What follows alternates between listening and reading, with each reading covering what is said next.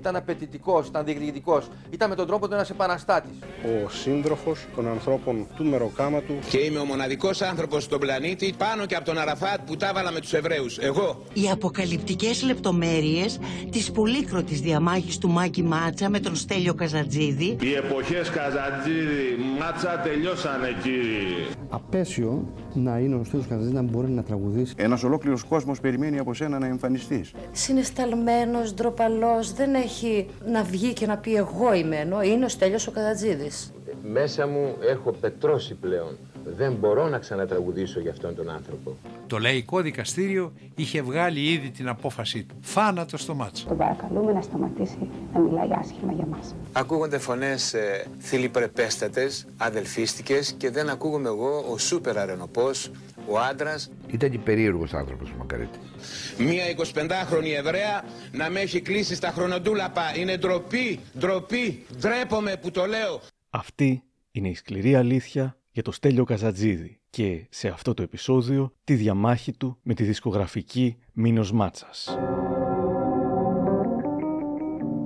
Είναι τα podcast της LiFO.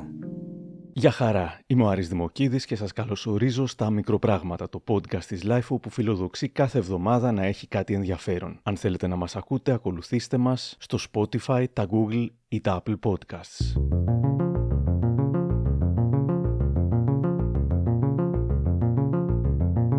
Τα δύσκολα παιδικά του χρόνια είναι σίγουρα ένα κλειδί για να κατανοήσουμε και το γιατί έγινε λαϊκός τραγουδιστής, ο λαϊκός τραγουδιστής και κάποιες παραξενιές που μπορεί να είχε μεγαλώνοντας. Από τη μηχανή του χρόνου του Χρήστου Βασιλόπουλου ακούγονται η αγαπημένη του σύζυγος Βάσο Καζαντζίδου και μια παλιά γειτόνισσα η Άννα Τσουκαλά. Ο Στέλιος Καζαντζίδης έφερε για λίγο το χαμόγελο σε μια οικογένεια προσφύγων που το 22 έζησε τον ξεριζωμό όπως και άλλα 2 εκατομμύρια Έλληνες της Μικρασίας.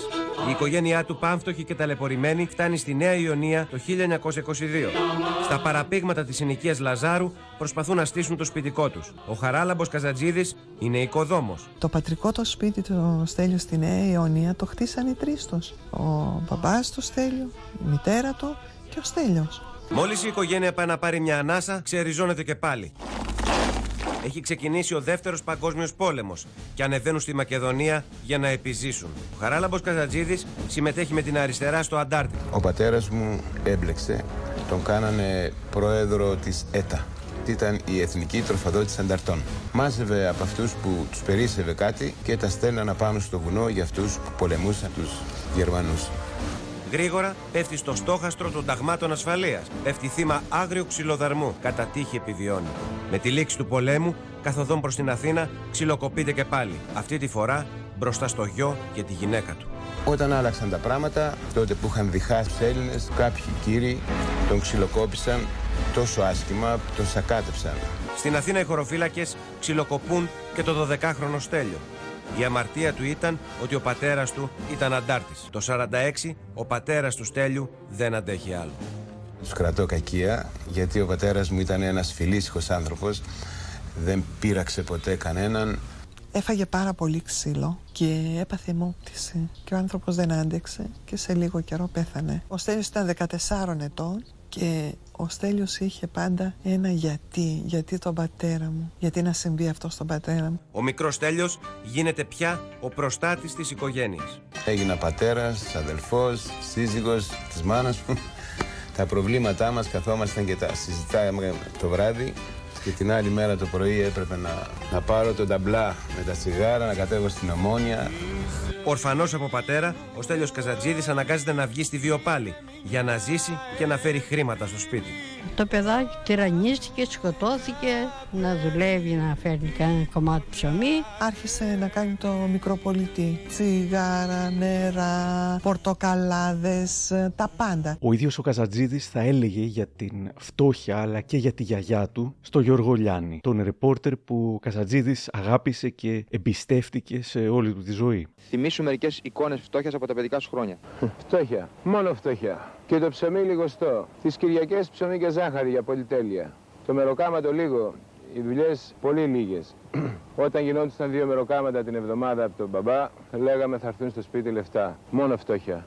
Η γιαγιά μου ήταν μια αξιόλογη γυναίκα. Ε, λέγεται ότι στην Τουρκία την καλούσαν να μυρολογεί ε, μεγάλες προσωπικότητες. Και νομίζω πως ε, την τέχνη για το κλάμα, ε, βέβαια δεν είναι μόνο της γιαγιάς, η, το κλάμα της γιαγιάς βρήκε έδαφος στην, στο χαρακτήρα μου αν θέλεις. Τη διδάχτηκα από τη γιαγιά μας, η οποία ορισμένες φορές μου έλεγε κάποια τραγούδια.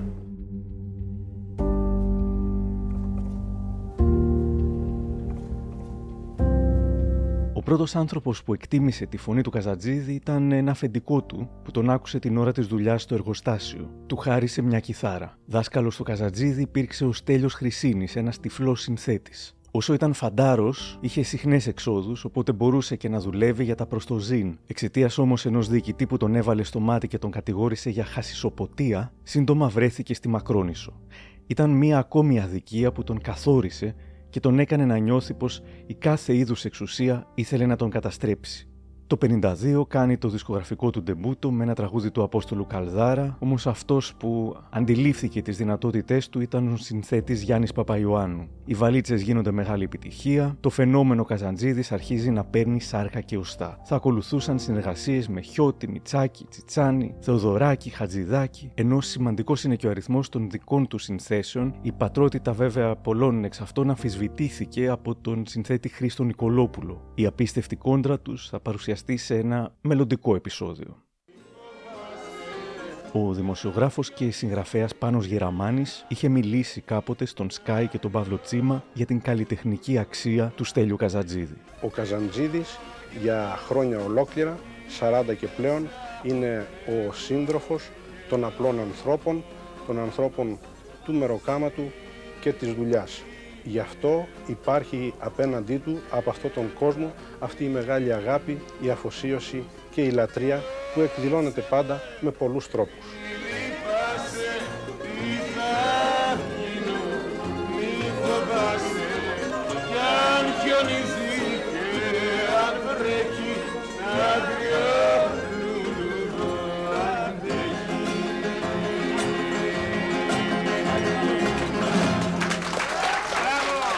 Αραβωνιάστηκε την Κέτι Γκρέι για πέντε χρόνια και το 1964 παντρεύτηκε την Μαρινέλα. Ο γάμος τους θα κρατούσε δύο χρόνια. Όσο ήταν μαζί της και μόλις στα 34 του, ο πασίγνωστος πλέον Καζατζίδης πήρε τη μεγάλη απόφαση να σταματήσει τις ζωντανές εμφανίσεις σε κέντρα. Δεκαετίες αργότερα θα εξηγούσε το γιατί. Τα χρόνια που ήμουν εγώ καλλιτέχνης, έκανα έλεγχο όχι στις τιμές, όχι στα κρέατα που μπαίναν στην κουζίνα, όχι στους λογαριασμούς. Διαφήμιση ο τιμοκατάλογος του μαγαζιού Κατζίδη Μαρινέλα Τριάνα του Χιλά. Και από κάτω ο τιμοκατάλογος. Ποιος καλλιτέχνης τα έχει κάνει αυτά; Αυτά έπρεπε να γίνουν παράδειγμα. Ήταν τιμές για το λαό. Και μόλις είδα το καταστηματάρχιο ότι έβαλε κάπου κάποιες δραχμούλες επιπλέον, πήρα την κιθάρα μου και έφυγα. Μου λέει λάθος έγινε. Σου είχα πει ότι εάν δω κάτι ας πούμε, να κλέψετε τον κόσμο, εγώ θα φύγω. Και το είπα και το έκανα.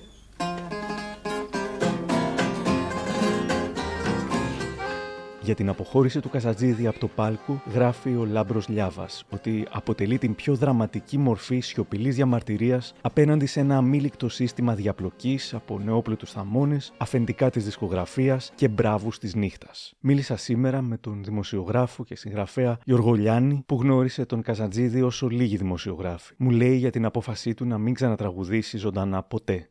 Το θεωρώ τεράστια απόφαση για τη ζωή του αυτό. Και το θεωρώ και καλή απόφαση. Γιατί πρώτον δεν εφτάρει η φωνή του. Δεύτερον, δεν μπήκε μέσα στη βρώμα τη νύχτας.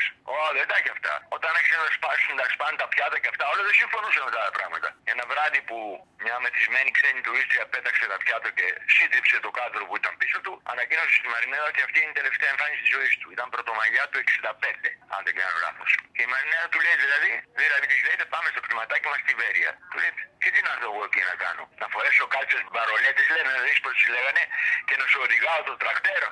Όχι, του λέει, εγώ θα συνεχίσω. Έτσι έγινε ο χωρισμός τους. Και, και δεν ξανατραγούδησε από τότε; Δεν ξανατραγούδησε ποτέ σε κέντρο. Ναι. Δεν έκανε συναυλία. Του έπαιζαν θησαυρού. Τίποτα. Βέβαια, για να σου πληρώσω το πορτρέτο, είχε και μια αγοροφοβία. Δεν περνούσε από την ομόνια όταν πηγαίναμε στη Θεσσαλονίκη, από το κέντρο, ξέρω εγώ που πηγαίναμε. Φοβόταν τον κόσμο. Φοβόταν το κέντρο. Όλα αυτά συσσωρευμένα προφανώς από τις εμπειρίες του, όπως έχουμε πει στη ζωή. Αυτά. Στο Γιώργο Λιάννη, η μητέρα του Καζατζίδη Γεθσιμανή είχε μιλήσει κάνοντας το πιο λιτό και ίσως ακριβές ψυχογράφημα του γιού της με αφορμή το χωρισμό του από τη Μαρινέλα.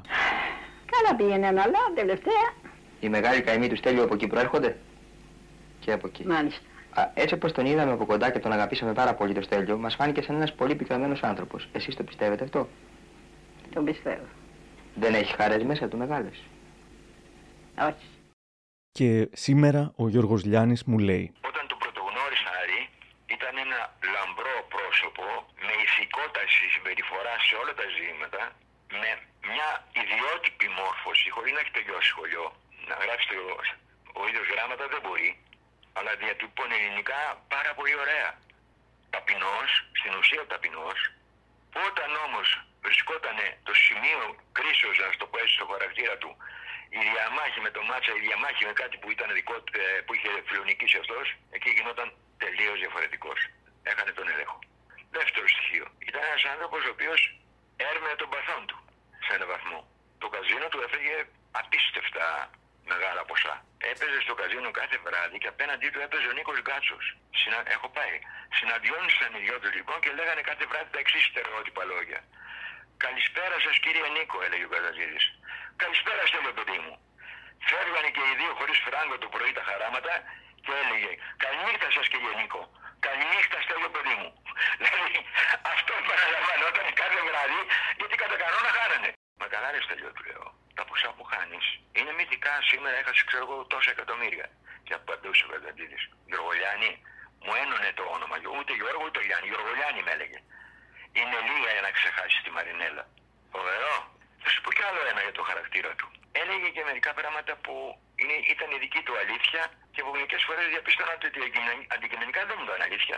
Μου έχει πει, ας πούμε, μια δική του ιστορία για το τι συνέβη στη μοναδική εγκυμοσύνη που είχε και την κρέη από αυτόν.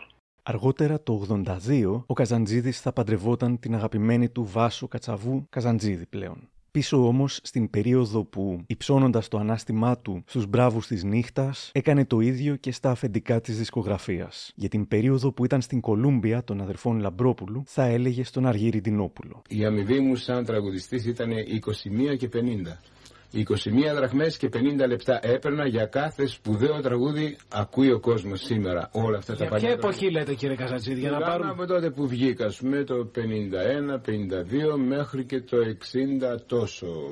Ο πρώτος δίσκος που πήρα κάποια λεφτά ήταν ε, το «Δυο πόρτες έχει ζωή» με την Μαντουμπάλα που είναι από πίσω ένα δισκάκι 45. Είχα πάρει κάποιες 450 δραχμές. Εφάπαξα αυτά. Βεβαίως. Μία και έξω. Ναι, ναι, ναι. Και στην εκπομπή Αρχείο της ΕΡΤ3 με την Δώρα Αβιέρη ακούμε σχετικά τον Πάνο Γεραμάνη και τον Γιώργο Λιάννη. Η Μαντουβάλα όμως γίνεται και η αφορμή για την πρώτη κόντρα του Καζατζίδη με την Κολούμπια. Από τον δίσκο η εταιρεία κερδίζει την εποχή εκείνη 3 εκατομμύρια. Ο τραγουδιστής μόλις 800 δραχμές. Ούτε δεκάρα ποσοστά. Ο Καζατζίδη θα φύγει από την Κολούμπια, ενώ το δικαστήριο θα τον δικαιώσει, χαρακτηρίζοντας τη σύμβαση ως Λεόντιο. Τελικά, οι αδερφοί Λαμπρόπολοι θα δεχθούν να του δώσουν ποσοστά. Τέσσερις δεκάρες ανά δίσκο. Και έτσι ο Καζατζίδη επιστρέφει στην Κολούμπια. Ανοίγει το δρόμο για τους τραγουδιστές, αλλά και μέτωπο με τους ισχυρούς των δισκογραφικών εταιριών. Ακολούθησε ο αγώνας και η προσπάθεια που έκανε ο Καζατζίδης για να πάρουν ποσοστά πρώτα αυτός και μετά οι συνάδελφοί του. Δεν έπαιρναν ποσοστά τότε οι, οι ερμηνευτές. Του χρωστάει κάτι η φάρα. Να ανάβει κάθε, κερί, ε, κάθε πρωί, μάλλον ένας άνθρωπος ένα κερί στο Καζαντζίδη από τη φάρα του. Γιατί όπως και ο Γκάλης που πήγε το μπάσκετ, άλλαξε τη ζωή όλου του χώρου, των προπονητών, των παικτών, έτσι και ο Καζαντζίδη άλλαξε τη ζωή όλης της φάρας. Αυτός πήρε το μεροκάματο το πρώτο που μπόρεσε να είναι ανθρώπινο. Αυτός άλλαξε τις καταστάσεις στα κέντρα να είναι πιο ευσεβείς και πιο ευλαδικές για τους τραγουδιστές. Ήταν απαιτητικός, ήταν διεκδικητικός. Ήταν με τον τρόπο του ένας επαναστάτης. Με αιτία. Σύμφωνα με τον Ζαμπέτα, με μια κίνηση ο Καζαντζίδης καθάρισε για όλο το συνάφι.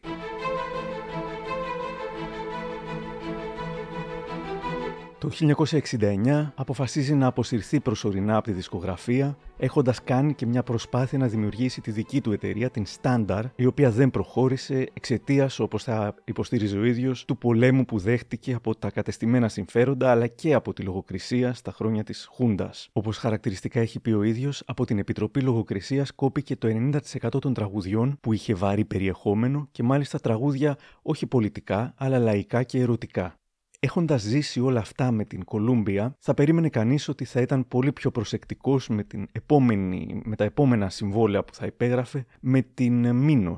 Όμως δεκαετίες μετά θα υποστήριζε. Ο Μάτσας, αν θέλεις, ήταν ο συνεχιστής του αφανισμού μου. Δηλαδή, μεθοδευμένα με έδωσε ο Λαμπρόπουλος στο Μάτσα να με αποτελειώσει θα ξυπνούσε τον συνωμοσιολόγο μέσα στον Καζαντζίδη και μέχρι το τέλος της ζωής του θα καταφερόταν εναντίον των Εβραίων. Για πολλά χρόνια, νομίζω και πριν την ασθένειά του, έλεγε ας πούμε διάφορα πράγματα ανεπίτρεπτα για τους Εβραίους, ότι δεν υπάρχει ούτε ένας Εβραίος που να είναι μια ναι, χαρά άνθρωπος. Θα μου, θα μου επιτρέψεις να σου πω με πολύ ειλικρίνεια ότι έλεγε πράγματι για τους Εβραίους αυτά που λες, έχοντας όμως ως δικαιολογία, στο πω έτσι, που μπορεί να έχει βάση, γιατί είχε βάση, τη συμπεριφορά του Μάτσα στο πρόσωπό του. Επρόκειτο για ένα συμβόλαιο λεόντιο. Τον είχε υποχρεώσει ο Μάτσας να κάνει τρεις μεγάλους δίσκους με τα παλιά, με τις παλιές αμοιβές και έπαιρνε από τον κάθε δίσκο Κολαντίδης 8 δραχμές. Mm. Την ώρα που τα μεγάλα ονόματα που πρόβαλε ο Μάτσας κατά τη διάρκεια της απουσίας του Καζατζίδη είναι χιλιάρικα και πλέον. Αυτή είναι η αιτία μεγάλη. Γιατί ο Βαδελής αγαπούσε τα χρήματα, δεν μπορώ να το κρύψω αυτό. Και ταυτόχρονα δεν, δεν τα αγαπούσε. Δηλαδή, ενώ ήθελε τα συμβόλαια αυτά, απ' την άλλη του δίνανε δισεκατομμύρια κάτω στην Αμερική να βγει σε μια συναυλία και δεν βγήκε ποτέ. Ήταν άλλο πρόσβαλο αυτά τα ζητήματα. Και... Άρα το Εβραίο, επειδή κάνουμε οι ρεπόρτες στη σχετική εκπομπή, έχει να κάνει αποκλειστικά με το μάτσα. Δεν είχε απέναντι στον εβραϊκό λαό εχθρική στάση ο Καδαδίδη. Στο λέω αυτά κοστά, το ξέρω. Η δημοσιογράφος Δώρα Αυγέρη στο αρχείο της Ερτρία αφηγείται το τι έγινε μετά. Οι εποχές αλλάζουν και το βαρύ λαϊκό τραγούδι έχει αρχίσει να θεωρείται ντεμοντέ. Έρχεται και η Χούντα και ένα ραβασάκι από την εφορία που λέει ότι ο Καζατζίδης χρωστά 8 εκατομμύρια σε φόρους. Στο μεταξύ, νέα πρόσωπα βγαίνουν στο προσκήνιο. Επενδύει σε αυτά η δισκογραφική εταιρεία Μάτσα, με την οποία όμως τα πράγματα δεν πάνε καλά για το στέλιο. Αν και έχουν υπογράψει νέο συμβόλαιο το 1967, τον έχει κόψει από το ραδιόφωνο και τις διαφημίσεις οι οποίες πάνε στις καινούριες φωνές. Το 1971 σταματά τις ηχογραφήσεις, θεωρώντας εξοντοτικούς τους όρους του συμβολέου να τραγουδήσει 108 τραγούδια σε τρία χρόνια. Τραγουδά μόνο 76 κομμάτια. Η εταιρεία δεν χαρίζει τα υπόλοιπα. Προσημειώνει το σπίτι του και το ψαροκάλυβο στον Άγιο Κωνσταντίνο, ζητώντας αποζημίωση πολλών εκατομμυρίων δραχμών για διαφυγόντα κέρδη. Τελικά, οι καταστάσεις αναγκάζουν τον Καζατζίδη να υπογράψει νέο συμβόλαιο με την εταιρεία Μάτσα το 1972, το οποίο, όπως λέει, θα τον δέσει πια χειροπόδαρα. Το ξέρει, γι' αυτό και δεν μπαίνει καν στον κόπο να διαβάσει τους όρους του. Υπάρχουν 1975. Στίχη Πιθαγόρα, μουσική Νικολόπουλου. Ένας δίσκος ύμνος στον έρωτα. Και μετά σιωπή, για 12 ολόκληρα χρόνια. Υπάρχω. Κι όσο υπάρχεις θα υπάρχω. Σκλαβά τη ζωή σου θα έχω. Κι ας βαδίζουμε σε δρόμους χωριστούς Παρά την τεράστια επιτυχία του υπάρχου, ο Καζαντζίδης δεν ήταν ικανοποιημένος. Στην πιο μεστή και δυνατή δισκογραφική του στιγμή αποσύρεται και πάλι από τις ηχογραφήσεις και η κόντρα του με τη Μήνος παίρνει πανελλήνιες διαστάσεις. Κάποιοι θεωρούν πως και ο ψυχισμός του έπαιξε ρόλο σε αυτή την κόντρα, όπως ο μουσικός παραγωγός Αχιλέας Θεοφίλου και η τραγουδοποιός Δήμητρα Γαλάνη. Είχε μερικές ιδιορυθμίες ας πούμε, του κάρφωνε ένα μαχαίρι στο πόδι και δεν έτρεχε τίποτα. Φαινόταν ένα κλικ στο μάτι σου και του άλλαζες όλο τον κόσμο. Χάλαγε το σύμπαν με αυτή την ιδιορυθμία του, με αυτή τη συμπεριφορά του ματιού σου. Αυτό λοιπόν μπορούσε να καταργήσει τις καλύτερες στιγμές του και να, να, να, να τα καταστρέψει όλα. Αυτός ήταν ο Στέλιος. Εγώ πιστεύω δηλαδή ότι ο Στέλιος Καζατσίδης είναι θύμα διαφόρων που γράφανε κάτι σεντόνια, ε, το, το, που τον παρουσιάζουν ως ο Δίας και όλοι είναι άλλοι αυτό και είναι η αρχή και το τέλος του σύμπαντος και όλο αυτό το πράγμα, τον άνθρωπο αυτόν μέσα στο μικρό κοσμό του τον ψιλοτρέλανε. Μανούλα θα φύγω, μην κλάψεις για μένα. Απογοητευμένος με την καριέρα του στην Ελλάδα, ο Καζατζίδης αποφασίζει να γίνει ο ίδιος μετανάστης πηγαίνει στην Αμερική. Ο Γιώργος Λιάννης. Η Αμερική είναι ένα τρομερό κεφάλαιο στη ζωή του που που ο άνθρωπος πήγε εκεί πέρα και έψαχνε να πλουτίσει είτε με βιομηχανία υποδημάτων, είτε με το να κάνει παστούς ψηφίε στη βόρεια, στην, ξέρω εγώ, στην Καλιφόρνια που είχε πάει. Και δεν σκεφτόταν ότι θα τραγουδούσε. Ενώ αυτός που τον πήρε στην Αμερική, ο Άρης Σαν, ένας Εβραίος, Εβραίος το πρόσεξε και τον αγαπούσε όμως τον Εβραίο πολύ, Ισραηλίτης δηλαδή, ο Άρης Σαν ήθελε να τον βάλει να τραγουδήσει. Ε, δεν τα καταφέρει ούτε αυτός. Δηλαδή, στο θέμα τραγουδιού, όταν είπε τελειώνω από τα κέντρα, τελείωσε από τα κέντρα και δεν είχα να τραγούδισε ποτέ σε κέντρο. Ο Μάκης Μάτσας, στην δική του σειρά ντοκιμαντέρ «Οι άνθρωποι και τα τραγούδια που με σημάδεψαν», είχε αφιερώσει ένα επεισόδιο στο Υπάρχο και τον Στέλιο Καζατζίδη και περιγράφει την δική του πλευρά για το πώς ξεκίνησαν τα πιο ουσιαστικά προβλήματά τους. Όταν έφυγε ο Στέλιος για το μεγάλο του ταξίδι στην Αμερική, οι σχέσεις μας ήταν άριστες. Λίγους μήνες όμως αργότερα, ένα γράμμα του και στη συνέχεια η αλληλογραφία μας δύο περίπου μηνών ήταν η αφορμή να φτάσουν οι σχέσεις μας σε ένα πλήρες αδιέξοδο για δέκα ολόκληρα χρόνια. Ήθελε στην Αμερική να αγοράσει ένα σκάφος για να ασχοληθεί με την αλληλεία, επαγγελματικά. Ζητούσε λοιπόν να μου κάνει ένα δίσκο εκεί και εγώ να του στείλω τα λεφτά με τρόπο όμως παντελώς ανορθόδοξο. Κάτι που σε καμιά περίπτωση δεν μπορούσα να το δεχθώ. Την εποχή εκείνη η κάθε παράτυπη εξαγωγή συναλλάγματος θεωρείται λαθρέα και αποτελούσε ένα από τα βαρύτερα ποινικά αδικήματα. Η αλληλογραφία αυτή υπάρχει στο αρχείο μου. Περικοπές της δημοσιεύονται για πρώτη φορά στο βιβλίο μου 30 χρόνια αργότερα.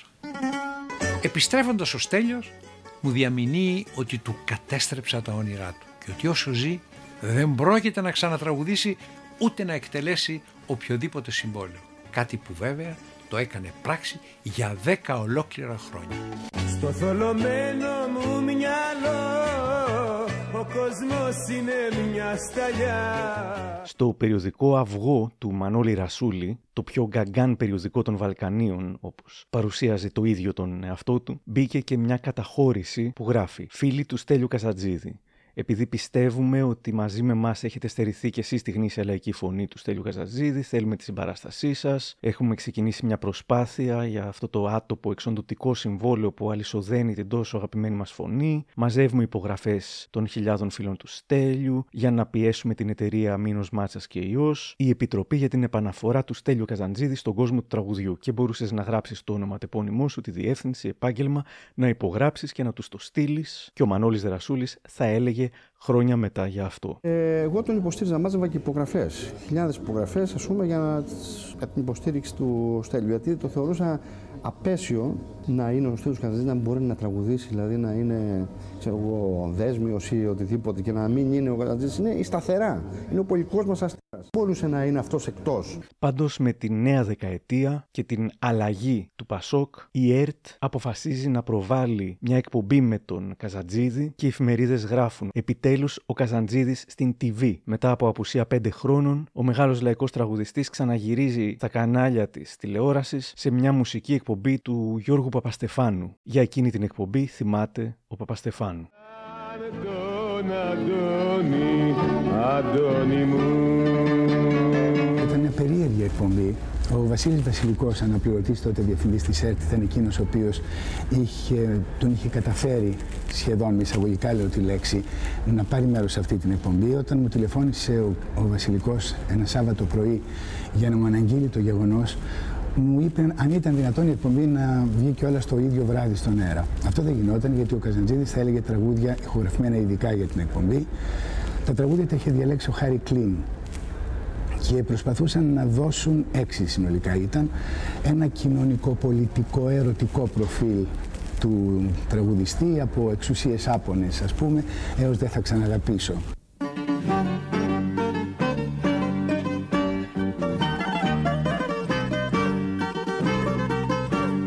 από την ατμόσφαιρα στο στούντιο έχω να θυμάμαι και κάτι δυσάρεστο. Αυτό τον, ε, το, το κύκλο που περιέβαλε τον Καζαντζίδη. Και πάλι είχε γίνει μια μικρή διαδήλωση. Είχαν έρθει και άνθρωποι που τον ε, κολακεύανε απίστευτα. Του λέγανε είσαι ο Θεός, είσαι ο μεγάλος τραγουδιστής, είσαι η μεγάλη φωνή της Ελλάδας, είσαι η εθνική φωνή της Ελλάδας. Απορώ πως δεν τον τρελάναν τον άνθρωπο με αυτά που του λέγανε. Αυτό το κρατάω έτσι σαν μια μίζερη ε, ατμόσφαιρα της εγγραφής. Όπως λέει ο Πάνος Γεραμάνης, ήταν Μία από τις πιο σοβαρές, πιο σεμνές και πιο υπεύθυνες εκπομπές που είχε κάνει ο Παπαστεφάνου. Εκείνη τη μέρα με είχε φωνάξει, ενώ το κρατούσαν μυστικό αρκετό καιρό, με φώναξε και μου έδωσε μία συνέντευξη και μπήκε δύο σελίδες στο έθνος με τίτλο «Ξανατραγουδώ για την αλλαγή». Απόψε θα βγω στην τηλεόραση και θα πω τραγούδια που μου είχαν στερήσει. Λοιπόν, σας πληροφορώ ότι ήταν από τις ωραιότερες εκπομπές της τηλεοπτικές.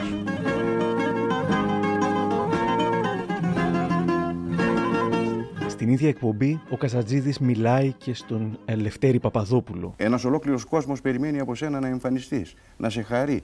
Νομίζω πως ε, βρέθηκε επιτέλους ο κατάλληλος συνεργάτης γιατί νομίζω πως και οι δυο μας αντιπροσωπεύουμε αυτό το λαό. Ποιος είναι; Είναι ο Χάρης ο Κλίν. Γιατί διάλεξες τον Κλίν, για πες μου, είναι, έχει ενδιαφέρον. Είναι μια αντίθεση, είναι ο πόνος με το κέφι. Αυτό αν μπορέσουμε και το δέσουμε, που θα το δέσουμε δεν υπάρχει περίπτωση, πιστεύω πάρα πολύ στο Χάρη τον Κλίν. Τον βλέπω πόσο μελετηρός είναι στη δουλειά του, πόσο ε, πειθαρχημένος και νομίζω πως θα βρει τον τρόπο να δέσει μια παράσταση, ας την πούμε, ώστε να αρέσουμε στον κόσμο. Ε, Έχουμε προγραμματίσει να κάνουμε μια δουλειά το καλοκαίρι που μας έρχεται σε στάδια ποδοσφαιρικά. Με ένα πολύ φθηνό ειστήριο να είναι προσιτό. Μάλιστα. Ποτέ δεν θα γινόταν αυτό, ποτέ δεν θα ξανατραγουδούσε δημόσια. Στην εκπομπή μιλούν για αυτόν ο Χαρικλίν, ο Μπιθικότσης, η Κέτι Γκρέι, η Χαρούλα Αλεξίου. Τραγούδισε με τον πιο ρωμαλαίο, τον πιο αδρό, τον πιο όμορφο τρόπο όλους τους καημούς, τις ελπίδες και τα παράπονα του ελληνικού λαού. Για το Στέλιο τον Καζατζίδη, η γνώμη μου είναι η εξής: Ότι δεν έπρεπε να τον τραγουδήσει κανείς τα τραγούδια του. Αυτά τα παιδιά που φωνάζουν. Δεν τραγουδάνε, φωνάζουν δηλαδή. Να τα λέγανε μερικώς, θα ήταν καλά. Διότι ο Καζατζίδη είναι ένας τρίλο ο Στέλιος. Είναι ένας καλλιτέχνης σεμνός, ντροπαλός μπορώ να πω. Όταν αντιμετωπίζει το κοινό, εγώ που τον έζησα πάρα πολύ, τον αντιμετωπίζει με συναισθαλμένος, ντροπαλός, δεν έχει να βγει και να πει εγώ είμαι ενώ είναι ο Στέλιος ο Καζατζίδης. Παθαίνει μια δειλία, μια... είναι συγκρατημένος καλλιτέχνης ενώ είναι μεγάλος. Ο Στέλιος Καζαντζίδης είναι ο, ο τραγουδιστής της Ελλάδας. Είναι ίσως ο μόνος τραγουδιστής που έχει εκφράσει τέλεια το λαϊκό καημό. Είναι ένας. Τότε, το 1981, ο Καζατζίδης ήταν ταυτόχρονα ο απόλυτος στάρ, αλλά και ο απόλυτος αντιστάρ. Εσύ είσαι μακριά μόνιμα από τους προβολείς, μακριά από τα περιοδικά, τις εφημερίδες και ζεις μια τελείως αποτραβηγμένη ζωή. Είσαι δηλαδή αυτό που λέμε αντιστάρ. Σε μια εποχή που όλοι κυνηγάνε τα φώτα και τη δημοσιότητα, εσύ μένεις αποτραβηγμένος. Πες μου, ποια είναι τα ψυχικά κίνητρα που σε κάνουν να συμπεριφέρεσαι έτσι; Πώς ζεις, τι κάνεις όλα αυτά τα χρόνια; Εκεί που διάλεξα και περνάω τις μέρες μου, τους μήνες μου, τα χρόνια μου, αυτά που λείπω από τη δουλειά, βρίσκω τόση ζεστασιά στους ανθρώπους. Είναι τόσο αγνοί άνθρωποι αυτοί, οι αγρότες, οι ψαράδες. Μιλάω για άλλα πράγματα που μου είναι ευχάριστα, ας πούμε, όπως για τη θάλασσα, για τα ψάρια, για τα δολώματα, για καλλιέργειες, για κτηνοτροφίες, για ένα σωρό άλλα πράγματα που τα βρίσκω πολύ ευχάριστα και υπάρχει μια ατμόσφαιρα σε αυτά τα σπίτια που είναι γνήσια. Ανθρώπινη. Ανθρώπινη 100%. Μέχρι που τελευταία τους είπα ότι νομίζω πως έχει οριμάσει πλέον ας πούμε, αυτή η σκέψη για έναν δίσκο και νομίζω πως έφτασε ο καιρός να γίνει αυτός ο δίσκος. Α, είμαι- είσαι στα σκαριά για ένα Βεβαίως, καινούριο δίσκο. βεβαίως, Πότε δηλαδή υπολογίζεις ότι μπορεί να Ε. βγει ένας καινούριος δίσκος; Ε, λίγο μετά τις γιορτές. Ούτε αυτό δεν θα γινόταν. Και η πίεση μεγάλωνε και από τους ε, φανατικούς οπαδούς του Καζαντζίδη, αλλά και από συναδέλφους του. Εδώ ο Γιάννης Πάριος. Το κενό του είναι δυσαναπλήρωτο. Πρέπει να γυρίσει. Επίσης, πρέπει να πω και σε εσάς και σε εμάς να τον αφήσουμε ήσυχο. Γιατί τον έχουμε ζαλίσει. Κοντεύουμε να το κάνουμε εθνικό θέμα το Στέλιο Καδατζίδη. Γιατί δεν τραγουδάει ο Στέλιος Καδατζίδη. Και αυτό νομίζω ότι έχει κάποιε επιπτώσεις επάνω του. Σαφώς. Του δημιουργούμε ενοχές, ευθύνες του ανθρώπου. Ξέρει αυτός γιατί δεν τραγουδάει. Και όταν έρθει το πλήρωμα του χρόνου που λέμε, θα τραγουδήσει. Και ο Άκης Πάνου, ένας συνθέτης η σχέση του οποίου με τον Καζαντζίδη πέρασε από 40 κύματα και ίσως θα απασχολήσει ένα ξεχωριστό μελλοντικό μας επεισόδιο, θα έλεγε στον Γιάννη. Ο Κατσατζίδη βάλεται από όλες τις πλευρές, βρίσκεται έξω από το χώρο και στη συνείδηση του κόσμου νομίζω ότι ανεβαίνει συνεχώς. Έχει αρχίσει ο κόσμος τελικά και καταλαβαίνει ποια είναι η διαφορά αυτού του τραγουδιστή. Μια στερνή ερώτηση. Θα σπάσει αυτή η σιωπή του Καζατζίδη, θα σταματήσει. Ναι, κοιτάξτε, δεν μπορώ να κάνω εγώ προβλέψεις. Ξέρω όμως ένα πράγμα, ότι ο Καζατζίδης Αν υποχωρούσε θα έκανε λάθος. Νομίζω δηλαδή ότι η στάση που κρατάει ο Στέλιος είναι σωστή. Ο Χρήστος Νικολόπουλος υποστηρίζει ότι είχε μεσολαβήσει για να λυθεί το θέμα τότε. Πήγαινα εγώ στον κύριο Μάτσα και του έλεγα κύριε Μάκη, πρέπει να του κάνετε μια πρόταση να πάρει ας πούμε ένα, ένα ποσό που να ανταποκρίνεται με τη σημερινή τιμή του δίσκου. Στο τέλος έφτασε 35 δραχμές επί της 100. Όταν πήγα να του πω ας πούμε το χαρούμενο του Καζατζίδη, του λέω 35 δραχμές και επί της 100. Και λέει, Πιτσιρίκο άστα αυτά, την ξέρω εγώ τη μοίρα μου. Δεν κατάλαβα τι ήθελε να πει πραγματικά. Και φτάνουμε στα τέλη του 82, αρχές 83, όταν στην ΕΡΤ παρουσιάζονται δύο επεισόδια της δημοφιλέστατης εκπομπής Reporters που παρουσίαζαν ο Γιώργος Λιάνης, ο Γιάννης Δημαράς και ο Κώστας Χαρδαβέλας.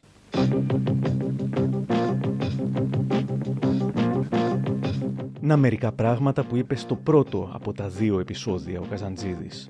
Το πρόβλημά μου δεν είναι τα λεφτά. Το λέω και θα το λέω εσαΐ. Ψυχολογική καθαρά οι λόγοι. Ο Μάτσας δεν με χειρίστηκε ποτέ σαν καλλιτέχνη. Με έβλεπε σαν αντικείμενο. Σε συνομιλίες που έχω κάνει μαζί του, έπαιρνε το στυλό και έκανε λογαριασμούς. Ο Μάτσας με βλέπει σαν μία πρόσθεση ή μία αφαίρεση, αν θέλετε, σαν ένα πρόβλημα αριθμητικό. Ο Μάτσας επιμένει να μου δίνει αυτές τις πενταροδεκάρες και πάλι λέω: Δεν είναι αυτό.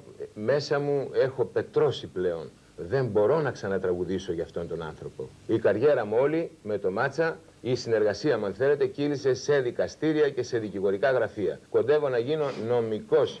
Έχω ανοίξει όλα τα νομικά βιβλία που υπάρχουν, να δω τι μπορεί να γίνει με μένα, πώς μπορώ να αποδεσμευτώ. Δυστυχώς υπάρχει αυτό το συμβόλαιο, υπάρχουν κάτι υπογραφές, τις οποίες πολύ καλά ξέρετε πως έβαλα και έτσι συνεχίζεται η κατάσταση σε αυτή. Ποτέ δεν τελείωσε συμβόλαιο μου να νιώσω ελεύθερος κι εγώ, να κάνω μια, ε, μια συνομιλία με κάποιον που έχει κάποια εταιρεία, να ζητήσω κι εγώ κάτι αν θέλεις. Μια ζωή θα υπάρχουν υπολείμματα του ενός συμβολέου για να... Ένα το κρατούμενο, κύριε Καρατζίδη, έχουμε... τη φωλιά σας την έχετε από εκεί βρώμικη, δεν τελειώσατε. Επομένως, υπογράψτε μας αυτά που σας προτείνουμε και όχι πολλά. Αυτό γινόταν, Γιώργο Λιάννη, όλα αυτά τα χρόνια. Ο Μάκης Μάτσας, στο δικό του ντοκιμαντέρ, θα έλεγε τα εξής. Και ξαφνικά αφού είχαν προηγηθεί άρθρα λίβελοι σε βάρος μου στο περιοδικό και στον ημερήσιο τύπο, βρίσκομαι ξαφνικά σε μια κρατική τηλεόραση με τρεις δημοφιλείς ρεπόρτερς, τον Στέλιο Καζαντζίδη και τους φίλους του, κατηγορούμενος για τη σιωπή του Καζαντζίδη.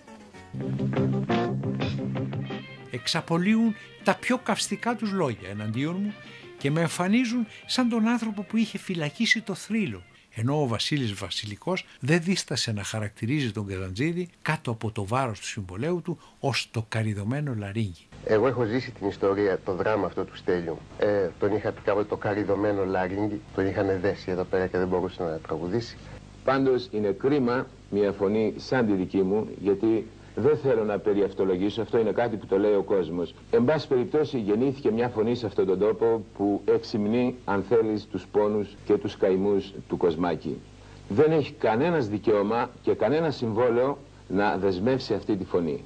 Είναι ντροπή και πάλι το λέω, μια φωνή σαν τη δική μου να έχει πεθάνει ζωντανή. Ένας άνθρωπος αλυσοδεμένος που τον χτυπούν όπως θέλουν. Ο Στέλιος Καζαντζίδης, ζωντανός θρύλος ανάμεσά μας, είναι που λέει αυτές τις βαριές κουβέντες. Η απελευθέρωση της φωνής του Καζαντζίδη, αν δεν προέλθει από την εταιρεία του ή τους αρμόδιους πολιτιστικούς φορείς, πρέπει να προέλθει από την κινητοποίηση και τους αγώνες του κόσμου. Γιατί θεωρούμε πως η φωνή του δεν ανήκει σε καμιά δισκογραφική εταιρεία. Δεν δεσμεύεται από κανένα συμβόλαιο, δεν ανήκει ούτε στον ίδιο ίσως, αλλά αποτελεί πολύτιμη εθνική κληρονομιά. Στη συνέχεια, ίσως αξίζει να αναφέρω ένα απόσπασμα από την ανακοίνωσή μας που διάβασε ο δικηγόρος μας, ο Απόστολος Αποστολίδης. Εγώ είχα αρνηθεί να παρουσιαστώ στην τηλεόραση. Η ανακοίνωσή μας βέβαια είτε ακούστηκε είτε δεν ακούστηκε μέσα στο πανηγύρι που γινόταν ήταν το ίδιο πράγμα. Το λαϊκό δικαστήριο είχε βγάλει ήδη την απόφασή του. Θάνατο στο μάτσο. Εμείς αυτή τη στιγμή μπροστά στον κόσμο του δίνουμε το χέρι μας και του επαναλαμβάνουμε παλαιότερη πρότασή μας. Η εταιρεία δεν θέλει από τα καθαρά έσοδα που θα προκύψουν από τους δίσκους του Καζατζίδη ούτε μία δεκάρα.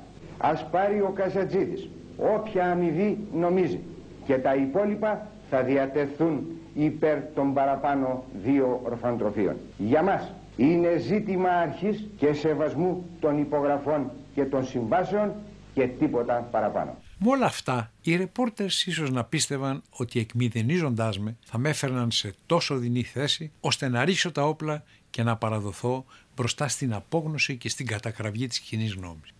Αλλά... Η ιστορία θα είχε συνέχεια, όπως και η εκπομπή.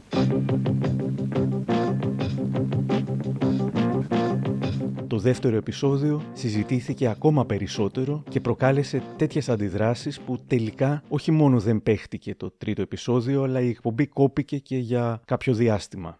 Ακούμε τι είπε στους reporters ο Καζαντζίδης για το συμβόλαιό του, τι απαντά ο Μάκης Μάτσας και ο Αχιλέας Θεοφίλου, αλλά και ο δικηγόρος στο μήνυμα που μεταδόθηκε τότε. Εδώ στα χέρια μου κρατώ ένα συμβόλαιο. Υπογράφηκε το 1972. Η διάρκεια του είναι τριετής όπως βλέπεις. Έπρεπε λοιπόν το 1975 να είχε τελειώσει. Δυστυχώς σήμερα έχουμε 1983. Το συμβόλαιο αυτό εξακολουθεί να ισχύει. Ποτέ όμως ούτε ο Στέλιος, ούτε οι ρεπόρτερς, ούτε κανένας άλλος αποκάλυψαν στο τηλεοπτικό κοινό τους ότι το συμβόλαιο του Στέλιου δεν ήταν τριετές, αλλά θα μπορούσε να λήξει όποτε ο Στέλιος ήθελε, τραγουδώντας βέβαια τα τραγούδια που όφιλε. Ποτέ κανείς δεν ξεστόμησε την αλήθεια ότι ο Στέλιος την επόμενη μέρα που θα τραγουδούσε τα τραγούδια που χρωστούσε θα ήταν παντελώς ελεύθερος να κάνει ό,τι αυτός ήθελε. Ο Στέλιος μέσα σε ένα τακτό χρονικό διάστημα έπρεπε να βγάλει τρεις δίσκους. Δεν είχε καμιά πολυπλοκότητα το συμβόλαιο του. Έλεγε ότι σε αυτό το διάστημα πρέπει να βγάλω τρεις δίσκους. Δεν του έλεγε κανένας κάνε αυτό και κάνε εκείνο. Του έλεγε ό,τι λέει το συμβόλαιο του. Και αυτό το θεωρούσε ότι ήταν πολύπλοκος τέλειος. Ενώ δεν ήταν. Ζήσαμε στιγμές ωραίες, έχουμε αναμνήσεις Η εταιρεία φημώνει ή αλυσοδένει τον Καζατζίδη όταν ο ίδιος ο Καζατζίδης έχει την δυνατότητα μέσα σε ένα μήνα σε δύο μήνες το πολύ αν θέλετε, να τραγουδήσει τα 51 τραγούδια τα οποία οφείλει στην εταιρεία και να αποδεσμευτεί πλήρως και απολύτως. Ποιος θα μου δώσει δύναμη; Τον κόσμο αυτόν να αλλάξω Ο Καζατζίδης βλέπει την δήλωση του δικηγόρου και απαντά Υπεύθυνα και δημόσια δηλώνω ότι αφού προσπάθειες 20 ετών για μια συνεννόηση με τον κύριο Μάτσα τορπιλίστηκαν από την πλευρά του, εγώ θα σπάσω μονομερό το συμβόλαιο της κλαβιάς μου, θα προχωρήσω αδιαφορώντας για τις αντιδράσεις και τις συνέπειες. Και θα τραγουδήσω γιατί πιστεύω στον αγώνα μου αυτόν πως έχω δίκιο και έχω με το μέρος μου τον ελληνικό λαό. Καταρχήν, αυτή η πρόταση είναι δική μου. Δεν είναι του κυρίου Μάτσα και αυτά που ξέρει ο κύριος Μάτσας να τα αφήσει. Επιτρέψτε μου να αναφερθώ στη γιαγιά μου πάλι. Αυτή τη σπουδαία γυναίκα. Καλή... Ο Θεός να αναπαύσει την ψυχούλα της, γιατί πολλά από αυτά που μου είχε πει στέκουν μέσα μου. Μου είχε πει να προσέχω το φίδι όταν ξεψυχάει τότε είναι επικίνδυνο δαγκόνι και άσχημα. Κατάφερα και είπα 72 τραγούδια μέσα σε αυτά τα χρόνια. Α μου βγάλει ένα από τους τραγουδιστάς που έχει να τα πει αυτά τα τραγούδια στην περίοδο αυτή που τραγούδισα εγώ αυτά τα τραγούδια. Είναι δυνατόν; Όλοι οι καλλιτέχνε έχουν για ένα δίσκο το χρόνο. Όλοι. Γιατί εγώ να υπομισθώ τρεις δίσκους το χρόνο; Τι είμαι εγώ; Αρκετοί θα κατηγορούσαν την εκπομπή Reporters πως πήρε την πλευρά του Καζαντζίδη, δεν του έκανε fact-checking. Όμως βλέποντας σήμερα ολόκληρη την εκπομπή ε, και παρότι προφανώς τον στήριξαν περισσότερο, προσπάθησαν και κράτησαν μια σχετική ισορροπία έχοντας και τον δικηγόρο της εταιρείας Μίνος, αλλά και αυτή την πολύ εχμηρή δήλωση του Σωματείου Τραγουδιστών εναντίον ουσιαστικά του Καζαντζίδη. Την διαβάζει η Χαρούλα Αλεξίου και στο τραπέζι δίπλα της είναι η Δήμητρα Γαλάνη, ο Βασίλης Παπακοσταντίνου και ο Μανώλης Μητσιάς. Ο συνάδελφος Τέλειος Καζαντζίδης καλεί τους τραγουδιστές, αν υπάρχουν λέει, να συμπαρασταθούν στο πρόβλημά του. Μήπως πρέπει να τον πληροφορήσουμε λοιπόν ότι υπάρχουμε; Το σωματείο μας έχει ιδρυθεί πριν από τέσσερα χρόνια και τον καλεί σε κάθε γενική συνέλευση να πάρει μέρος σε κοινές αποφάσεις για τη λύση των προβλημάτων μας και εκείνος δεν έχει έρθει ούτε μία φορά. Το σωματείο μας λοιπόν, που είναι και ο ίδιος μέλος, έκανε μια επιτροπή μαζί με το σωματείο των συνθετών και στιχουργών πριν από τρία χρόνια. Η επιτροπή αυτή ήταν ο Μάνος Ολοΐζος, ο Λευτέρης Παπαδόπουλος, ο Χρήστος Λεοντής, ο Νικολόπουλος, ο Νταλάρας και ο νομικός σύμβουλος και των δύο σωματείων, ο Γιώργος Δεσποτόπουλος, κοιτάζανε το πρόβλημα του Στέλιου με την εταιρεία. Μετά από πολλές ώρες και πολλές μέρες συζητήσεων, ε, καταλήξανε κάπου και έφτασε σε ένα σημείο πια που ήταν καθαρά προσωπικό του Στέλιου και της εταιρείας ήταν το οικονομικό που θα έπρεπε να το βρει μόνος. Και βέβαια ο ρόλος της Επιτροπής σταμάτησε εκεί. Τον παρακαλούμε λοιπόν να πάψει να κατηγορεί τους συναδέλφους του που χρόνια τώρα το έχουν δείξει την αγάπηση, την εκτίμησή τους και τη συναδελφικότητά του. Παράλληλα τον πληροφορούμε ότι ο καλύτερος τρόπος για να λυθεί ριζικά το δικό του πρόβλημα με την εταιρεία, που δεν είναι μόνο δικό του, αλλά και πολλών άλλων συναδέλφων του, είναι να συμμετέχει στη ζωή και στη δράση του σωματείου, που έχει πάρα πολλά προβλήματα, είναι τα συγγενικά, είναι η κασετοπειρατεία, είναι η κοινωνική ασφάλιση. Σαν τελευταία κουβέντα έχω να πω, έχουμε να πούμε μάλλον, ότι Εάν έχει προβλήματα ο Στέλιος, δεν του φταίνε ούτε οι συναδελφοί του, ούτε ο κόσμος και τον παρακαλούμε να σταματήσει να μιλάει άσχημα για μας. Ο Μάτσας θα έλεγε για το τι συνέβη την επόμενη μέρα του δεύτερου επεισοδίου. Ψυχολογικά ήμουνα ένα ράκος. Το μοναδικό καταφύγιό μου, όπου ξέχναγα τα προβλήματά μου, ήταν το στούντιο. Μπαίνω στο στούντιο όπου έγραφε ο Πάριος. Και μόλις αρχίζει να προβάλλει το τραγούδι του, τον ακούω στο ρεφρέν να λέει «Αν δεν είχα τη μάνα μου, τι θα ήμουν στη γη». Σταματάω αμέσως στην πρόβα και φωνάζω το στιχουργό και αρχίζει μια έντονη συζήτηση μεταξύ μας εξηγώντας του ότι το τραγούδι έπρεπε θεματολογικά να πάρει άλλες διαστάσεις και να γίνει ένα ερωτικό τραγούδι Εβραίου φάσμα. Σε μια στιγμή ο στιχουρός μου λέει «Μα καλά κύριε Μάτσα, 30 χρόνια έχει να υμνήσει ο Καζαντζίδης τη μάνα και εσείς θέλετε να μου αλλάξετε αυτό μου το έβριμα» Ε, Καταλαβαίνετε τι έγινε. Για το ταλαιπωρημένο μου νευρικό σύστημα με τον νυχτερινό εφιάλτη της εκπομπής Καζαντζίδη τι σήμαινε να ακούσω και πάλι το όνομα αυτό. Πετάχτηκα στον αέρα σαν να με είχε τεινάξει η ηλεκτρική εκένωση. Βέβαια ο στιχοργός ο Φουκαράς δεν είχε παρακολουθήσει την Οδύσσια που είχα περάσει το προηγούμενο βράδυ. Το τραγούδι βέβαια η μάνα του Στέλιου και το αν δεν είχα τη μάνα μου διορθώθηκε και είναι το περίφημο αν δεν είχα και σένα, τι θα ήμουν στη γη, μπορεί αλήτης να ήμουνα να είχα καταστραφεί. Οι εφημερίδες γέμισαν με γελιογραφίες και με δεικτικά άρθρα. Το κακό παράγινε, λέει μια γυναίκα σε μια άλλη. Οι Άγγλοι, λέει, θα μας δώσουν τα Ελγίνια όταν διευθετηθεί το συμβόλαιο Καζαντζίδη. Ένα άρθρο έχει τίτλο Οι ρεπόρτερς απολογήθηκαν για τον Καζαντζίδη. Άκουσαν δρυμύτατες παρατηρήσεις και δέχτηκαν σκληρότατη κριτική από τον υφυπουργό τύπου κύριο Μαρούδα, η βραδινή τα γράφει αυτά, που τους έκανε συστάσεις για την απαράδεκτη εκπομπή τους για τον Καζαντζίδη. Εντάξει, Στέλιο, υπάρχεις, αλλά μην το παρακάνεις, γράφει μια άλλη εφημερίδα. Ε, και εθνικό λαρίγκι ο Μαντουμπάλας, Καλαμίτσι, στη στήλη ο Καλαμίτσι και το καλάμι του, βρε πως καζαντζήσαμε. Α είναι καλά, λέει, οι ρεπόρτερς που λύνουν όλα τα μυστήρια. Να δείτε που κάποιο Σάββατο θα μας εξηγήσουν πώ ένας άνθρωπος μπορεί και ζει τόσα χρόνια χωρίς εγκέφαλο. Μίλησε για τη ζωή του Καζαντζίδη ντόμπρα και σταράτα και απέφυγε τις περιττές λεπτομέρειες του τύπου Ακούμπησα πολλά στο καζίνο. Είπε: Τα ποσοστά που εισέπραξα πέρσι εγώ είναι περισσότερα από όλα τα ποσοστά όλων των τραγουδιστών μαζί.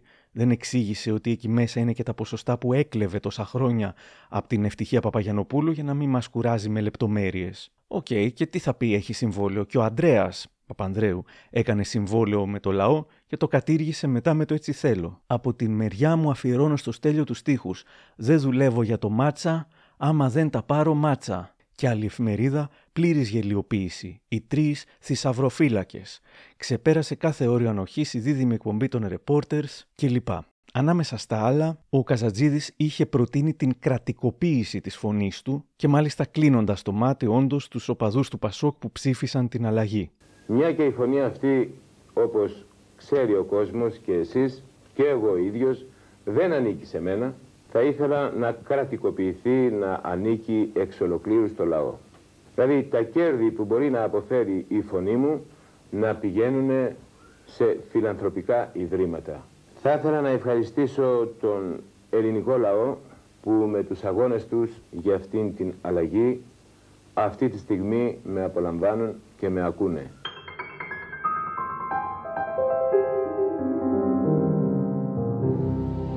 κάποια πράγματα που είπε για τους Εβραίους που δήθεν ελέγχουν τα πάντα στην μουσική και προσπαθούν να μας καταστρέψουν και να μας διαφθείρουν. Και σήμερα η δισκογραφία στην Ελλάδα αποτελείται από την ίδια την Κολούμπια, από το EMI της Αγγλίας αν θέλετε, από το Μάτσα και από τη Philips. Σας πληροφορώ, η Philips έχει σαν αφεντικά Εβραίους από την Ολλανδία. EMI η Κολούμπια σημαίνει Εβραίοι από την Αγγλία και μήνος μάτσας και, και ιός σημαίνει Ισραηλίτης που ζει στην Ελλάδα. Οι κύριοι αυτοί λοιπόν δίνουν στον ελληνικό λαό ό,τι αυτοί νομίζουν σωστό. Όλα αυτά τα ακούσματα τα ξένα που έχουμε εδώ στην Ελλάδα από διάφορες άλλες πολυεθνικές εταιρείες που δρούν έξω είναι μεθοδευμένα, κατά τη γνώμη τη δική μου, έχουν οδηγήσει την νεολαία στη διαφθορά, στα ναρκωτικά, τις δισκοτέκ και σε όλες αυτές τις βλακίες. Βάλανε όλο τον ελληνικό λαό να κουνιέται κρατώντας ένα τραντζίστρο στα αυτή του και βλακίες ας πούμε που δεν αρμόζουν σε αυτόν τον τόπο. Ο Γιώργος Λιάννης τιμάται σήμερα εκείνη την εκπομπή. Έκανε λοιπόν κάποιες αλήθειες δικές του που σε αυτές μπορώ να εντάξω εν μέρει και το μάτσα γιατί σε μερικά πράγματα έχει δίκιο και ο μάτσα. Δεν γίνεται να έχει δίκιο σε όλο ο Καζατζίδης. Αν και εμείς οι ρεπόρτερ που κάναμε την εκπομπή πήγαμε το μέρος του Καζατζίδη 100%. Πρέπει να είμαι ειλικρινής. Και κόπηκε η τρίτη εκπομπή ο ρεπόρτερ, αν θυμάσαι, έγινε το έχεις μάθει, ότι απεκάλωσε ένας άνθρωπος Εβραίο τον Μάτσα και έγινε υπουργικό συμβούλιο.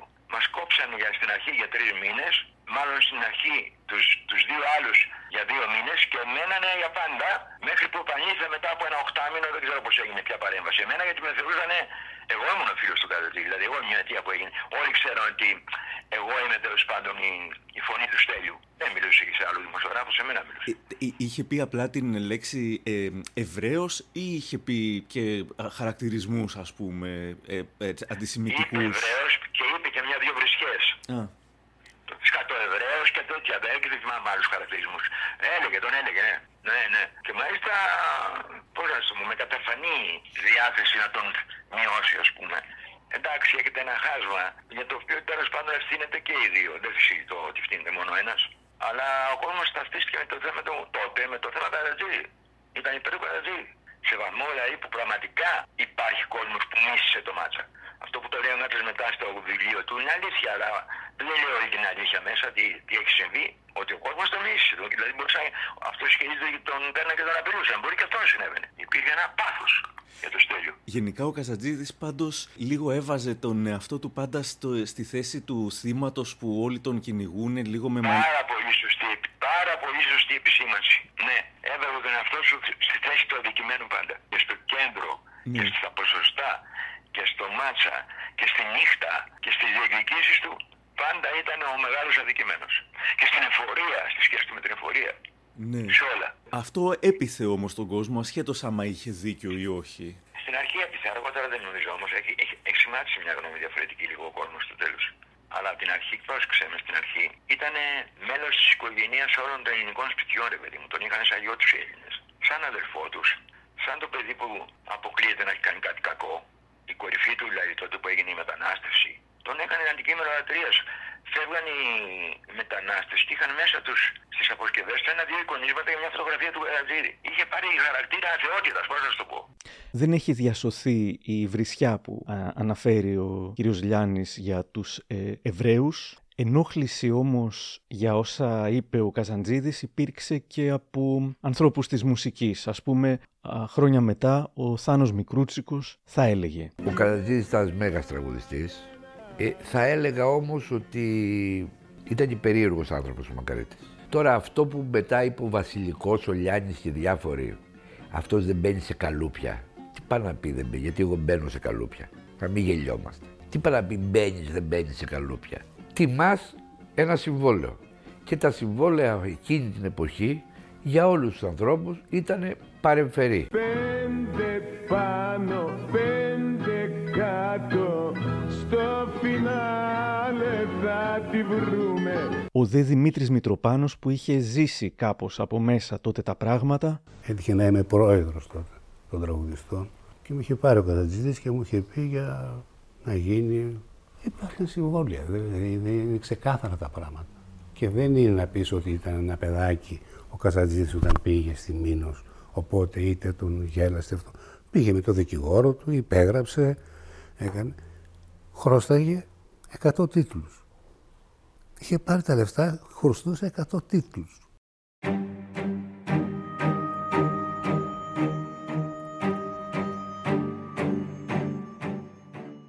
αυτός λένε έκλεβε μουσικές από μια Ινδική ταινία ας πούμε, το είχε πει και ο Γιώργος Παπαστεφάνου και υπέγραφε ως δικά του τραγούδια. Αυτό δεν ήταν άδικο λένε για τον πραγματικό συνθέτη. Επίσης, ο Λευτέρης Παπαδόπουλος θα έλεγε πως όταν του ζήτησε ο Καζαντζίδης μέσω του Νικολόπουλου να συνεργαστούν και όταν έμαθε ότι ο Καζαντζίδης χωρίζει υποχρεωτικά τα συγγραφικά δικαιώματα σε τρία μερίδια, ένα μερίδιο το παίρνει ο συνθέτης, ένα ο στιχουργός και ένα ο Καζαντζίδης, παρότι ούτε τη μουσική είχε γράψει, ούτε τους στίχους, ο Λευτέρης Παπαδόπουλος ρώτησε ξαφνιασμένος «Από πού και ως πού ο Καζαντζίδης» Έτσι δουλεύει ο Στέλιος.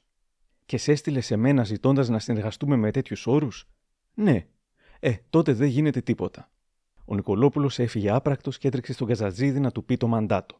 Θύμωσε ο Στέλιος και για ένα μεγάλο χρονικό διάστημα δεν μου μιλούσε. Αλλά όταν γράψαμε το Δεν θα ξαναγαπήσω, ζήτησε από το Μάτσα σχεδόν επιτακτικά να το τραγουδήσει εκείνος. Και ο Μάτσας βέβαια δέχτηκε με τα χαράς. Στην περίφημη εκπομπή των Reporters, ο Βασίλης Βασιλικός είχε πει πως πρέπει να παρέμβει η πολιτεία είναι η ιστορία του Στέλιου με το συμβόλαιο αυτό είναι κάτι που θυμίζει πολύ τον ήρωα του Κάφκα στη δίκη.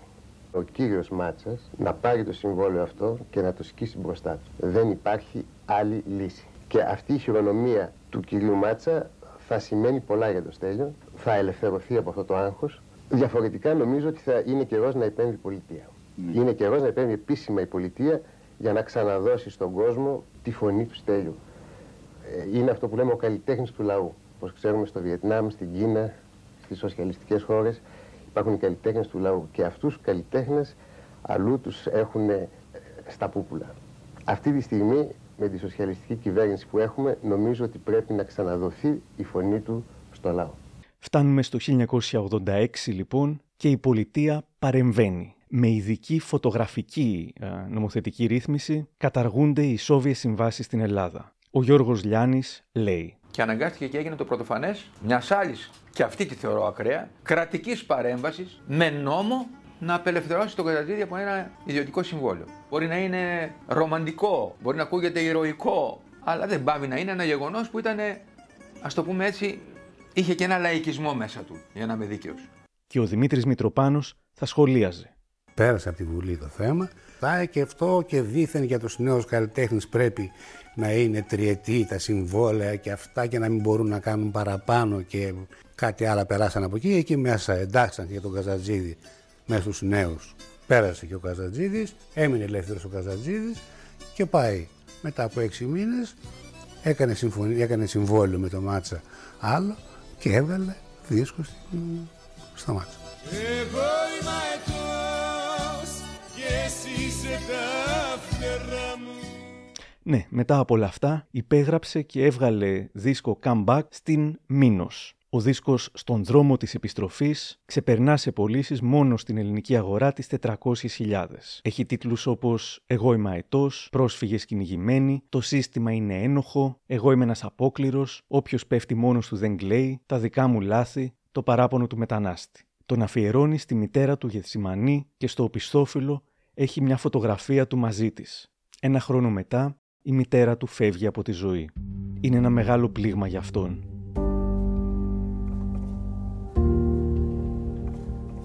Τα επόμενα χρόνια γεννιέται ο ιστορικός δίσκος Ελεύθερος στην Polygram και οι επόμενοι δίσκοι του γίνονται και χρυσοί και πλατινένοι, αν και ο ίδιος πάντα θα είχε κάποιο παράπονο ότι δεν διαφημίστηκαν αρκετά, δεν ακούστηκαν στο ραδιόφωνο και πάντα θα είχε πικρία για τους νεότερους που του έφαγαν τη διαφήμιση, τα λεφτά, την επιτυχία.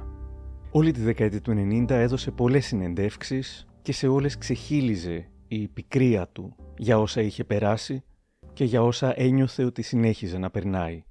Αν σήμερα αυτά που έλεγε ακούγονται ομοφοβικά και είναι ομοφοβικά, τότε εξέφραζαν το μεγαλύτερο μέρος του λαού.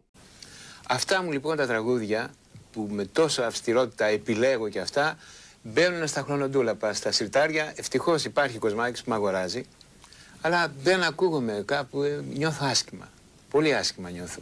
Ακούγονται φωνές ε, ανούσιες, ανάλατες, θηλυπρεπέστατες, αδελφίστικες και δεν ακούγομαι εγώ ο σούπερ αρενοπός, ο άντρας που τα τραγούδια μου είναι Ευαγγέλια, είναι κοινωνικά τραγούδια, έχουν περιεχόμενο.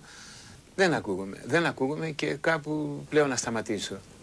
Όπως και τα συνωμοσιολογικά του για τους Εβραίους. Οι αντισημιτικές προκαταλήψεις του και οι συνεχείς γενικεύσεις που έκανε συζητιόταν αρκετά μετά από κάθε καινούρια του συνέντευξη. Εδώ στον Αργυριτινόπουλο. Δεν τους φοβήθηκα στα 20 μου χρόνια που ήμουν παλικάρι. Θα τους φοβηθώ τώρα που έγινα 67. Δεν με νοιάζει ό,τι και να πάθω, ό,τι και αν μου κάνουν. Και είμαι ο μοναδικός άνθρωπος στον πλανήτη, το λέω, πάνω και από τον Αραφάτ που τα έβαλα με τους Εβραίους. Εγώ.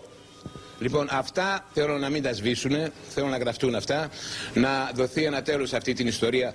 Δεν μπορεί ο πλανήτης να τυραννιέται σε αυτό το βαθμό. Είναι αμαρτία. Μία 25χρονη Εβραία να με έχει κλείσει στα χρονοτούλαπα. Είναι ντροπή, ντροπή. Ντρέπομαι που το λέω. Ντρέπομαι που τραγουδώ σε αυτή τη χώρα.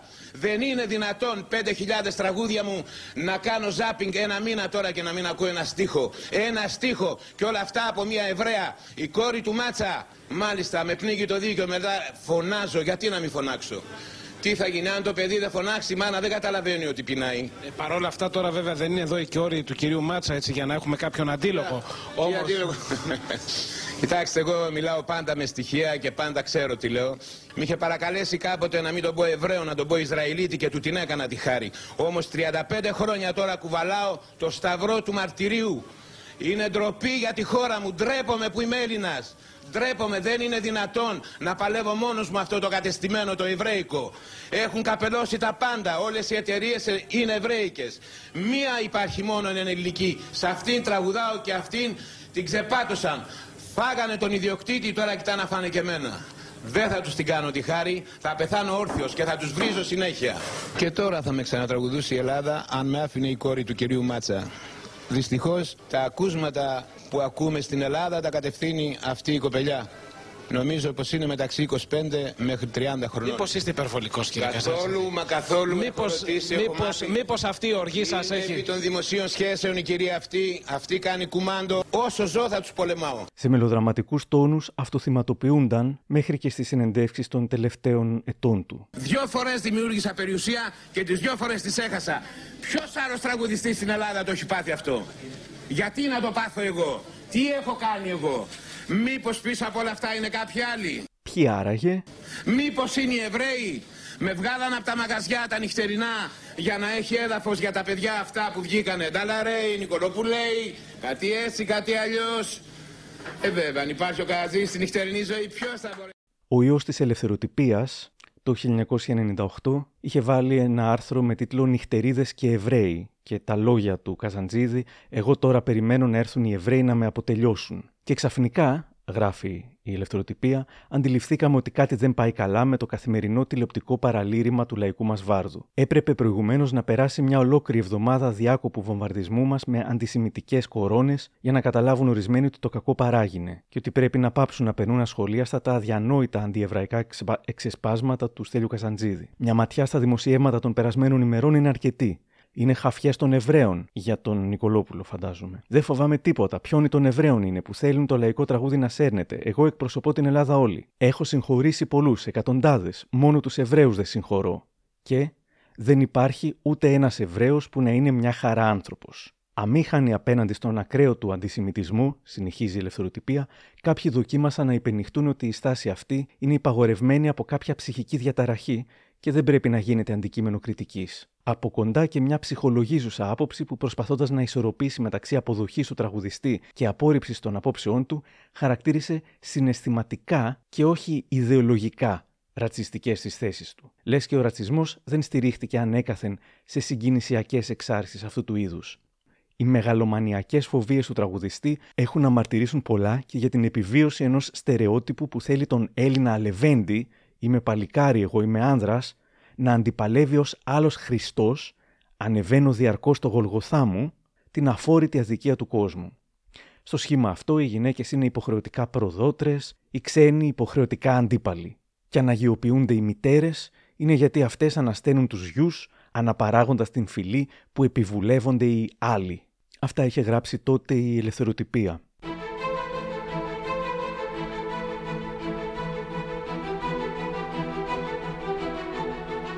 Αναρωτήθηκα μιλώντας με τον Γιώργο Λιάννη τι ήταν αυτό που δεν τον άφηνε να ησυχάσει.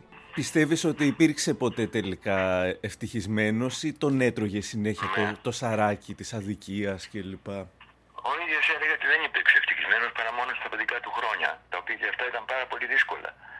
Γιατί ήταν στη βιοπάλια από 8 χρονών παιδί. Ο πατέρας του και τον λιντσάρανε μπροστά στα μάτια του Καρατζίδη. Και γενικά τα παιδικά του χρόνια ενώ λέει ότι ήταν ευτυχισμένα, είναι γεμάτα μαυρίλα, ας πούμε, ας το πω έτσι. Εγώ θεωρώ ότι δεν είχε περιόδους ευτυχίας ο Καρατζίδης στη ζωή του, γι' αυτό και έλεγε ότι με τόσο εκπληκτικό τρόπο όλα αυτά τα, τα δύσκολα τραγούδια που έλεγε. Τα δυσόδη μερικές φορές. Και ήταν ευτυχισμένος με τη μητέρα του. Αν έχει ζήσει ευτυχισμένες στιγμές, σε έχει ζήσει με τη μητέρα του και μόνο. Που τον πρόσεχε, τη λάτρευε και τον λάτρευε.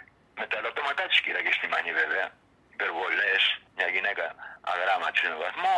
Δεν ήταν όμως και συνετέλεσε πολύ στη δημιουργία κακών σχέσεων του Καρατζίδη με γυναίκες. Mm. Έβαζε το δαχτυλάκι της. Οπότε τα άσχημα, τα τόσο δύσκολα παιδικά του χρόνια είναι πιθανώς αυτά που τον καθόρισαν και τον έκαναν να είναι και Θα έλεγα καχύποπτος. πως ναι, θα έλεγα πως ναι, δύσπιστος και ε, πώς το είπαμε, να αισθάνεται θύμα. Ναι, αυτά τα παιδικά χρόνια είναι τραγικά πολύ. Δεν έχει, ε, αν τα διαβάσεις όλα, είναι δύσκολα πολύ. Δηλαδή στο πρόσωπο του Μάτσα μπορεί να α, έβλεπε και την εξουσία η οποία ας πούμε σκότωσε τον πατέρα Είχε του. ένα θέμα εναντίον όλων των εξουσιών, βέβαια, ήταν και πάντα όταν έδινε μάχη έλεγε η εξουσία αυτή. Δηλαδή, δεν είπε το τραγούδι άπλωνε εξουσίας τόσο ωραία. Το, το ήξερε τι έλεγε όταν το τραγουδούσε. Ήταν ατρόμητος ε, μπροστά σε κάθε είδους εξουσία. Όχι μόνο μπροστά σε πολιτικούς ή α, τα αφεντικά των δισκογραφικών, αλλά ακόμα και σε μητροπολίτες. Στο πρώτο μας ταξίδι στη Θεσσαλονίκη, με το αυτοκίνητό του μια λευκή Mercedes, πέντε ώρες, δεν πήγαινε ποτέ με αεροπλάνο. Και σε ένα σημείο σταματήσαμε να φάμε ψάρι, γιατί είχε καλό ψάρι, το ξέρει και αυτό. Ήταν ένας Μητροπολίτης τότε. Ο Μητροπολίτης τη Θεσσαλονίκης Λεωνίδας, για τον οποίο είχα γράψει το ταχυδρόμο ότι είναι ε, βλάσφημο γιατί είχε πει δύο είναι οι δέσποινε, η Παναγία και η δέσποινα Παπαδοπούλου. Η γυναίκα του δικτάτορα. Ναι. Και τον είχα κάνει στο ταχυδρόμο α, πολύ σκληρό κομμάτι και πολύ δύσκολο την εποχή που το έγραψα. Και έρχεται λοιπόν την ώρα που το έγραψα αυτός, είχε κάνει στάση στο ίδιο σημείο που είμαστε κι εμείς και σηκώνει την μοντορική άδεια να με χτυπήσει. Και τον βουτάει ο Καρατζής και λέει δέσποτα, κάτω τα χέρια το παιδί αυτό είναι αδερφός μου. Δεν ήταν από τους τύπους δηλαδή που άφηνε να περάσει κάτι και δεν έβαζε τον εαυτό του σε δύσκολη θέση.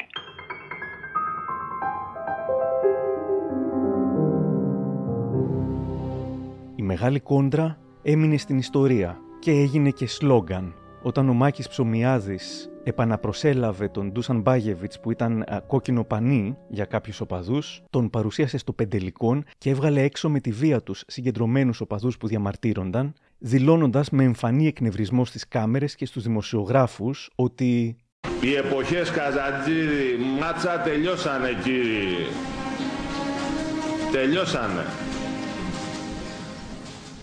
Και ενώ η κόντρα έμεινε ιστορική, ρωτάω τον Γιώργο Λιάννη αν γνωρίζει πώς τελικά έληξε. Κατά τη γνώμη της γυναίκας του Καρατζίδη που εγώ δεν το ξέρω, μέσα σε μια συμφιλίωση που έγινε όταν ο Καρατζίδης αργο, αργοπέθαινε.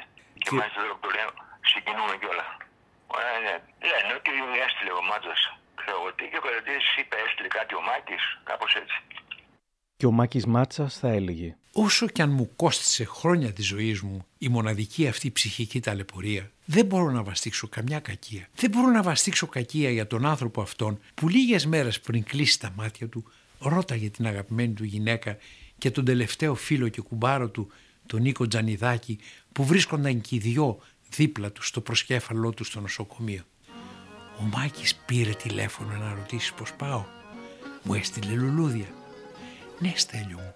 Α, μπράβο.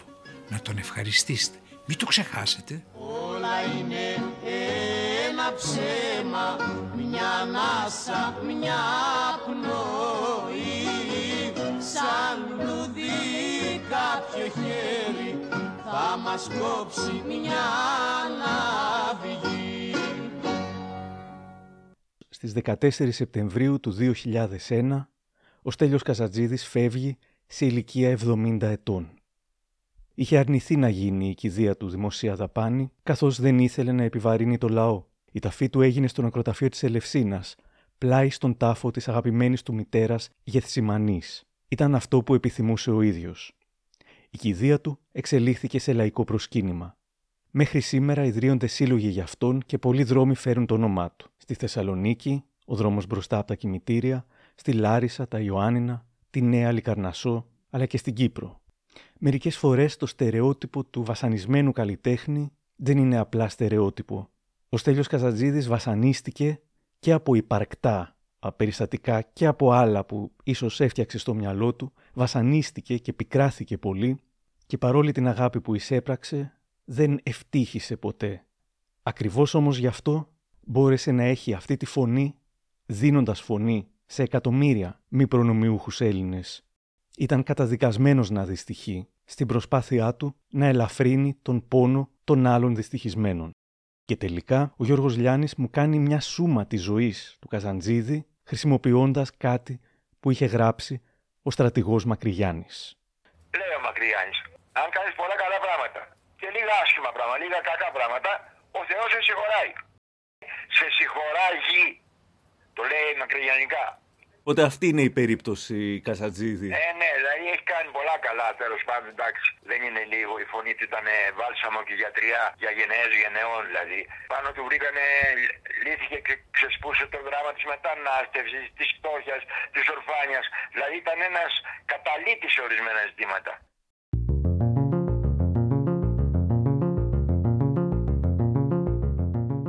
Κάπου εδώ τελειώσαμε, αν και μελλοντικά θα υπάρξουν και άλλα επεισόδια για το μεγάλο Στέλιο Καζαντζίδη.